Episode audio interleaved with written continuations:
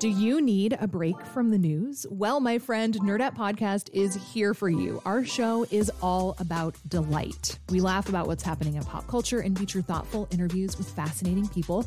We even have a monthly book club that you can participate in. I could just go on and on about it. I loved this book. It was an experience, I'll tell you that. I discovered authors I had never heard of, and I'm really happy that I did. Come hang out with us. Listen to Nerdette wherever you get your podcasts. It's Curious City, where we take your questions about Chicago and the region and investigate, report, explore. From WBEZ. Is it against the law to fly a kite in Chicago?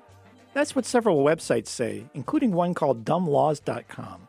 But no, don't believe it. You can't trust everything you read online, and many of the stories you'll see about weird laws are just bogus. I'm reporter Robert Loerzel, and I've been delving into Chicago's actual laws. My mission? To answer a question posed by Curious City listener Ty McCarthy. He saw some of those stories about archaic laws in various places, and that got him to wondering What are the oldest laws in Chicago? First of all, as it turns out, Chicago used to have a law about kites. Aldermen approved that law back around the time of the Civil War but it was only illegal to fly kites if you did it in the middle of a street. That law isn't on the books anymore. It was repealed in 1975. So, what are the city's oldest laws? Well, you have to go back to 1833, when Chicago became a town. Historian Ann Durkin Keating is an expert on that era, so I asked her to help set the scene for us. Chicago is an outpost in Indian country.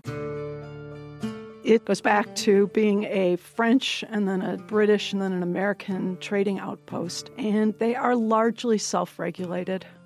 You know, it's the people in the community decide who's in, who's out, um, who's a problem, who's not a problem, and there is no organized government that's really making those decisions. Town officials decided to start imposing some order on this wild place on November 7th, 1833. That's when they approved Chicago's first 10 ordinances, which actually became the foundation of today's municipal code. Those early laws reveal how local officials have always dealt with the same basic issues, like defining what's public space and how people will share that space, and keeping people safe. One of those first laws was about using a gun in town. Any person who shall shoot off any firearms of any description within the limits of said town shall be liable to a fine of two dollars for each and every offense. You might think of that ordinance as the ancestor of the controversial laws Chicago now has regulating guns. But as Keating explains, the issue back in 1833 was as much about hunting as it was about people shooting each other most people are going to have firearms. I mean, in 1833 and 1834, we've got stories of wolf hunting in this area. So people are hunting. They're going to hunt out all kinds of birds and animals too in, in this area. But in town, again, it's identifying what's urban behavior. And urban behavior is you don't shoot off a firearm in an urban place. We are now an urban place. This is not behavior that will be tolerated. Another thing lawmakers wouldn't tolerate animals disturbing public order. Any person who shall run any horse, mare, gelding, mule, or ass through the streets shall be liable to a fine of two dollars. Every owner of any hog, sow, or pig found running at large in said town without having a ring in its nose or yoke on its neck shall be liable to a fine of two dollars. You could also get fined $3 for throwing a dead animal into the Chicago River. There was one more law about animals, and, well, you'll have to use your imagination a little with this one.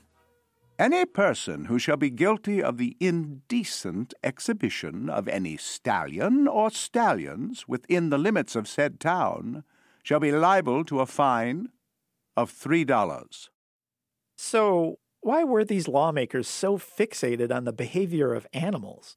I asked another local historian, Joshua Salzman, what he made of that. Keating offered her thoughts too. a lot of these regulations really are about, you know, concerning whether you can let your animals roam or where you can or can't or whether your, you know, horses are going to disturb the neighbors by having sex and things like that. And I think what it does tell us is it's the difference between living in a rural area where you can do pretty much what you want and an urban area where you really have to show a modicum of respect for your neighbors. And your neighbors can get involved in your business or what you might have thought as your business. It was also everyone's business to regulate what was in the streets. So the town passed this law it shall be unlawful to encumber the streets with any timber, stone, brick, boxes, or barrels, or to put any other impediment or impediments in said streets. The details have changed, but more or less, that law remains in effect today. It's still illegal to put your stuff out in the street, unless you have special permission, like for a construction project. Speaking of putting things in the street, that law made me think about dibs. That Chicago tradition of shoveling snow from a parking spot, then putting out a chair or some other junk to save the space. Salzman and Keating both say dibs actually has a lot to do with the questions those early laws grappled with. The question about dibs is really interesting because people want to claim private ownership of the, the public thoroughfare after they've contributed to the clearing of the snow, right? And uh, they think their labor gives them the claim on that public street or that space. We're still reckoning with what do we do with public space and how do we share public space. I don't think any of us have a good answer for that. I mean, we, we're all good urbanites, and that's one of the things we fight about. These debates have been going on for close to 200 years, and so have some of the city's ordinances. Like it's been illegal since the 1830s to gamble on faro, a card game that became popular in France in the 1600s. I asked Dick Simpson, a political scientist at UIC, what he thought about this law. We haven't played Faro in Chicago since probably the World's Fair of 1893, the Columbian Exhibition, where it was a quite popular game. So there's really not any reason to outlaw that versus outlawing blackjack or some other game.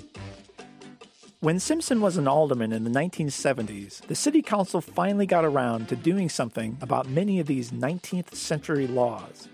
No one, to our knowledge, had checked the ordinances for decades and decades. So Alderman found a number of obsolete ordinances and began to try and uh, repeal them.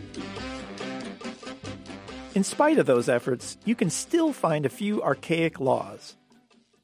I ran all this past Ty McCarthy, the listener who asked us to find Chicago's oldest laws. Ty was amused by those early ordinances about things like pigs and horses. I just don't ever think of Chicago as a small town. It just seems so much simpler. But Ty wasn't surprised to hear that today's lawmakers are still dealing with the same fundamental questions. If you're in a small town or a big town, you're dealing with people doing things that annoy other people, and then the city steps in and passes an ordinance to prohibit that kind of behavior. We have the same basic needs protection and safety. In other words, the things we regulate are different, but the reasons we regulate them are the same. Reporting for this story came from me, Robert Loerzel, with audio production by Laura Pavin. Thanks to Chicago Shakespeare Theater for help with voiceover. And by the way, Chicago doesn't just have old laws. Visit wbez.org slash Curious City to see our list of some of Chicago's weirdest laws. Support for Curious City comes from the Conant Family Foundation.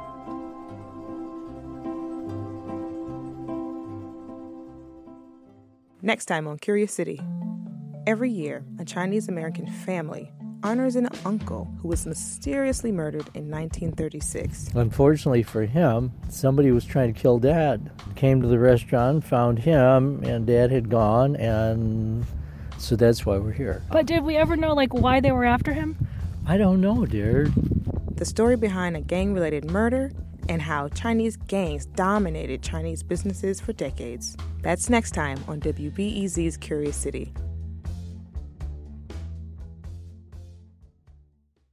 Before we start the show, we here at Curious City want to let you in on a little known fact about WBEZ. 89% of all our funding comes from community support, including contributions from curious listeners like you. If this program has changed how you see Chicago, please consider supporting this program at wbez.org slash curious. Thank you. At a time when information continues to come at us faster and faster, sometimes you need to hit pause and rewind. NPR's Throughline takes you back in time to the source of the news stories filling your feed. Find NPR's Throughline wherever you get your podcasts.